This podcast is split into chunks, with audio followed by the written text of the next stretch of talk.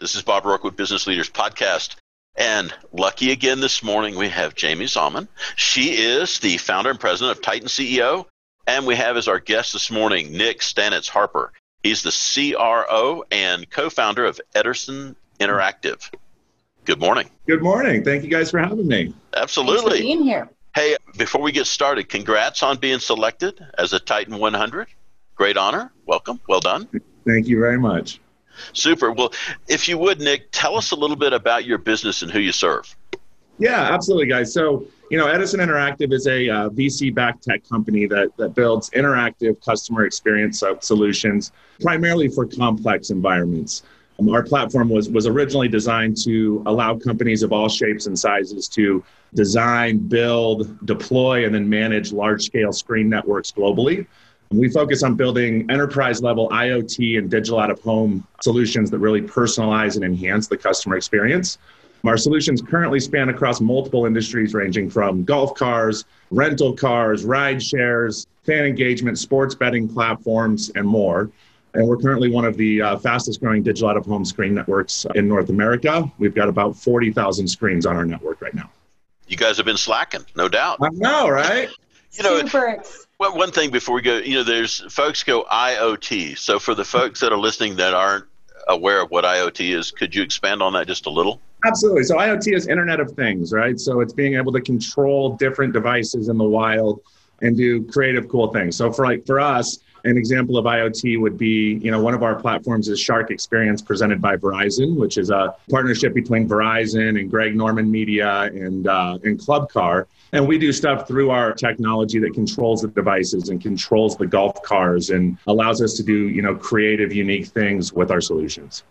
Okay. Jamie, sorry I interrupted. No. Go ahead. no, it's fascinating. It's super cool what you do, and I love it. So, again, congratulations on your recognition as a Titan 100. For those of you that are listening and we recognized the Titan 100 CEOs and C level executives in Colorado, 100 Titans of industry. And so I always like to kick things off and ask our Titans what characteristics they believe it takes to be considered a Titan 100 or a Titan of industry. Absolutely. And first of all, thank you very much, Jamie. You've been phenomenal to work with and really impressed by what you've done through uh, such crazy times. So thank you. You know, I'm going to break this down into three main characteristics just for the sake of time. The first one for me, guys, is vision, right? I mean, for a Titan needs to think globally, not locally. From my experience, it takes just as much time to build partnerships on a global scale as it does on a local scale. You know, with one of my previous startups, our mission was focused on simply just dominating the Colorado market. And as a tech company, that was a very important lesson that I learned back in the day. You know, if your vision isn't massive, it's going to have a hard time getting your investors, your partners, your employees really attached to the mission of the company. So number one for me is vision, always vision. The second for me is having great communication skills, right? I mean, what good is having a massive vision if you can't communicate it properly? At the end of the day, really leading a successful organization, in my opinion, comes down to one thing, and that's your people, right?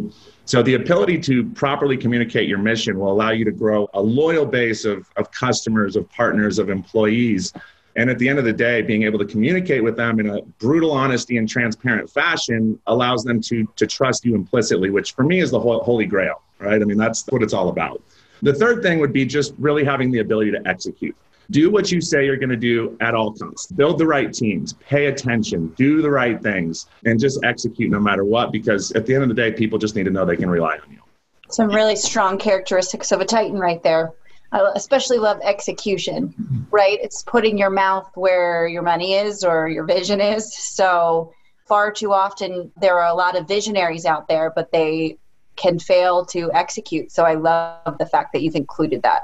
Absolutely. Under promise, over deliver, right? You know, what's that old thing? What is it? A vision is a dream without execution kind of thing. You know, you're going to go, yeah, you know, and a lot of those die on the kitchen table for sure. Speaking of which, so mm-hmm. you didn't just jump out and start this particular company and whatnot. So give us a little flavor of your journey to this point because I think uh, the folks love to hear how'd you get from there to here. Absolutely. So somehow I got connected to this connected device space very early on. You know, I was involved in a, a company that was doing, you know, uh, subscriptions for magazines and newspapers, a lot of the da- major daily newspapers and stuff like that. And I had this kind of idea to try and increase digital circulation for our partners. At the time, it was, you know, you're paying for your print and you got the digital for free, right? And to me, I kind of thought that was a little bit backwards because you're getting a lot more freely trading content and stuff like that. So I created a company called All Digital Circulation in 2007, 2008, which was very early for this. Um, and it was, you know, you buy a 12 month subscription to the Chicago Tribune, you get a Chicago Tribune branded tablet with a marketplace for advertisers and all that good stuff. And we built the company. We did fairly well with it. We built it to about 65 people over about a five or six year period. And then people stopped buying news. it was one of those things, Bob. It was, wow, that was a bad day. Wow, that was a bad week, right? Wow, that was a bad quarter. And so from there, you know, I was spending a lot of time with my clients in major metropolitan cities, you know, New York and Las Vegas and all over the place. And I didn't understand why nobody was really focusing on getting connected screens in the backs of transportation vehicles. I mean, this, there was no Uber back then, but it was taxis. And so we pivoted away from all digital circulation. I had thousands of these devices that were in our storage units. And so I hired an engineering firm to help me figure out how to plug it into a vehicle switch and put it in the back seat of a car and went to all the taxi companies here in Denver, Union and Metro and Yellow Taxi, and, and installed the tablets. And then from there, we take the technology and we put it into sports bars and medical facilities and doctors' offices. And we built a fairly nice, you know, screen network here in Colorado and a nice little advertising business. And, you know, my co-founder is a guy named Jeremy Ostermiller. And Jeremy founded a company in 2009 called Altitude Digital. So in their heyday, they were, you know, serving like 9 billion video ads a day. They were one of the largest video advertisers in the world. And when he left Altitude Digital, him and I grew up together and we'd always tried to find a way to work together. And advertising at that scale was something that I really, you know, didn't have the expertise and the vision for. So we kind of rolled my former company, Sticky Media, into Edison and joined forces in 2016, and the rest is history. Wow. Those, childhood friendships and mischief. Oh, yeah. yeah.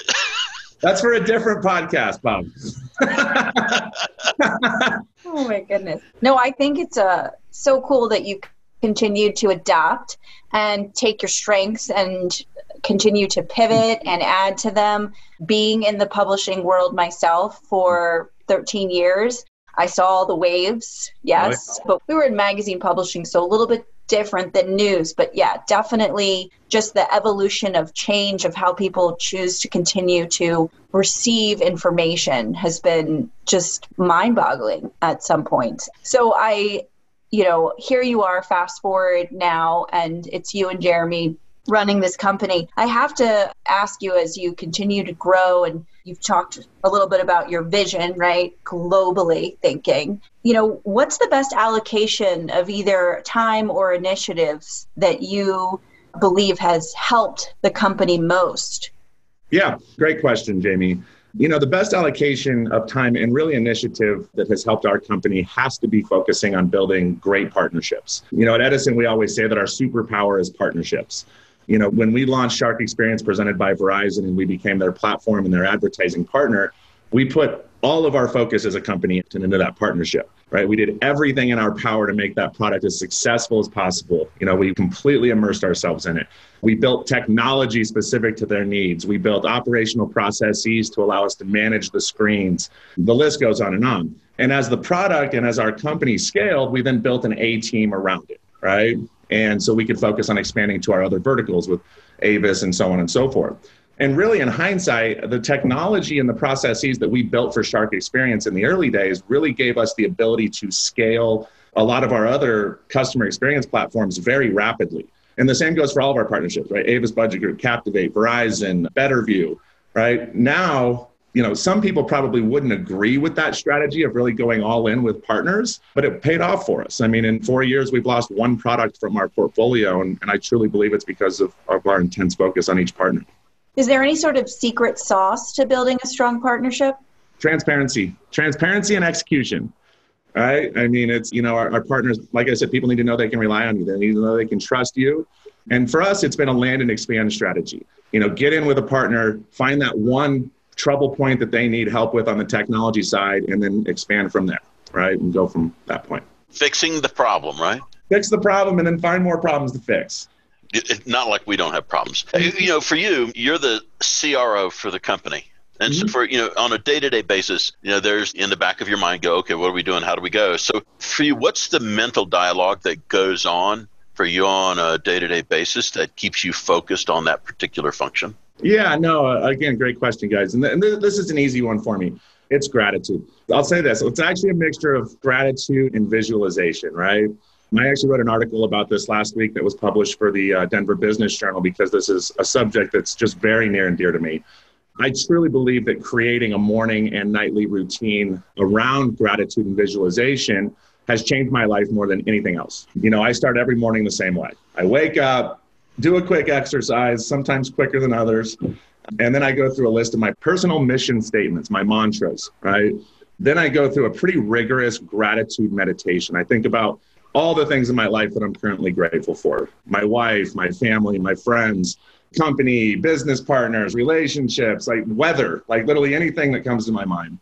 And then I think about everything that I want out of life, right? I think about, I convince myself that I already have them and I go through visualization on it. And then I go through the same process. I'm grateful for the things that I already have in the future, right? And that helps me kind of focus my mind around what I want out of life. And then the last thing is that I have a simple meditation that I go through at night, right before I go to bed. And that is around just thinking about everything that I'm grateful for that happened that day, right? And that kind of trained my mind to think about, to look for, hey, I'm going to be grateful for this and that. And, and it focuses your mind to look for the good things. So, you know, as an entrepreneur and as a business leader, you're met with so many things that are out of your control on a daily basis, right? I mean, you get hit with semi trucks all the time. And so just being able to control how you start your day and how you end your day has been a game changer for me. And what's really cool is now we're seeing a lot of our team members at Edison that are going through the same type of rituals. And it's, it's cool to see them kind of develop and grow with it as well. I had to follow up with one question. So, do you remember the point in your journey when you started practicing those gratitude mantras in the morning and the evening? And then when you noticed the change from that effort? I do. And it was actually nothing professional. I went through a couple big tragedies. I lost both my brothers, and it caused me to, you know, start re- evaluating some things and and really just kind of focused me into you either go one way, right? You go a very negative way or you force yourself to go a positive direction. And thankfully I was able to do that. So, you know, when I started really, you know, waking up in the morning and starting having those, you know, negative thoughts, you know, grab your phone, look at your email, look at your ranting social media posts, whatever it may be, you go one way or the other. And so going through those tragedies at a younger age really forced me to to take control of my mind and it's changed my entire life. Thank you for that. Yeah. It's so important to have an attitude of gratitude. And I know there are a lot of CEOs that practice it, a lot of executives that build that as part of their daily mantra. It's incredibly powerful, right? The mind, what we can conceive and believe we can achieve. So it's no surprise that based off of your mindset, you've been able to accomplish the type of success that you have, Nick. So when you think about the business side of things, you know, do you have a belief or protocol that you've established in the company that's impacted the company in such a positive way? Yeah, I mean, there's a lot of them, right? But you know, one of the big things for us is we try to establish a belief that that anything and everything is possible you know, we're really pushing the envelope with regards to the technology in our industry. And so our team spends a tremendous amount of time trying to solve incredibly difficult and incredibly complex technical issues, right? So we constantly have to push them to think outside the box, right? You know, I'll go back to when we first launched the company, we were forced to try and figure out how to deliver content and media and functional feature sets to golf cars, right? And then rental cars and ride shares and, and so on. And there's real issues with providing a high profile solution in that environment. You have connectivity issues, you have environmental issues, you have electrical issues, hardware issues, stability, right? I mean, the list goes on and on. Now we're delivering live PGA Tour events to 25,000 golf cars all over the country, but we, you didn't get there overnight, right? We had to push our team to think outside the box, come up with creative solutions, and then break those complex tasks into simple, manageable tasks and then just get started, which is a lot of times the hardest thing to do, right? Is just get started on that first task. But if you do that and you have some discipline around it, eventually you're going to build momentum and you're going to break through the other side. So I would say the biggest belief is think outside the box and try to create solutions that allow you to think that anything's possible. you know, it takes strong leadership to continue to inspire innovation in an organization to think differently. Do you have any advice around people that might get stuck and how to continue to inspire the innovation so that, you know, they can continue to press forward? Yeah, well, number one, it's you got to have the right team around you, right? Like, I mean, you have to be surrounded by people that are way better and way smarter than you, and you got to commit to learning on it, right?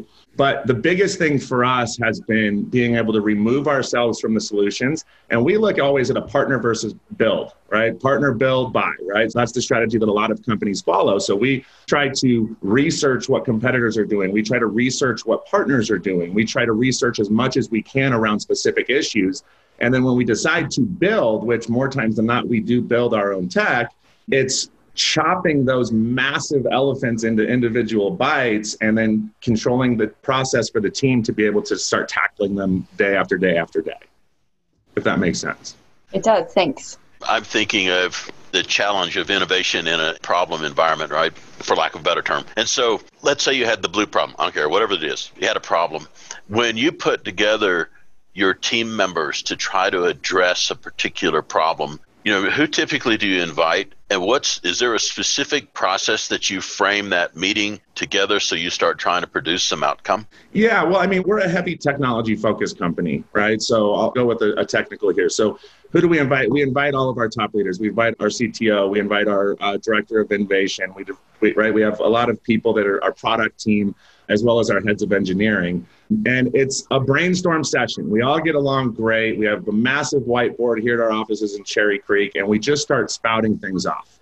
And, and it sometimes it looks like the beautiful mind on our board, and sometimes it looks like a complete scribble zone, right? But after every single one of those meetings, we leave with action items. You know, you're going to go take a look at this company and this company and come back with ideas about how we could potentially incorporate something similar. You're going to go have a conversation with the stakeholders of our clients here to really dig in and figure out what we're trying to accomplish for them. And then it's meeting after meeting with it, right? And so at the end of it, you come up with an actionable, manageable game plan to attack that issue, whether it's integrating a partner, building the technology, and it just goes piece by piece by piece. And then three months, six months, nine months, 12 months later, you have the basis for the, the solving of your problem.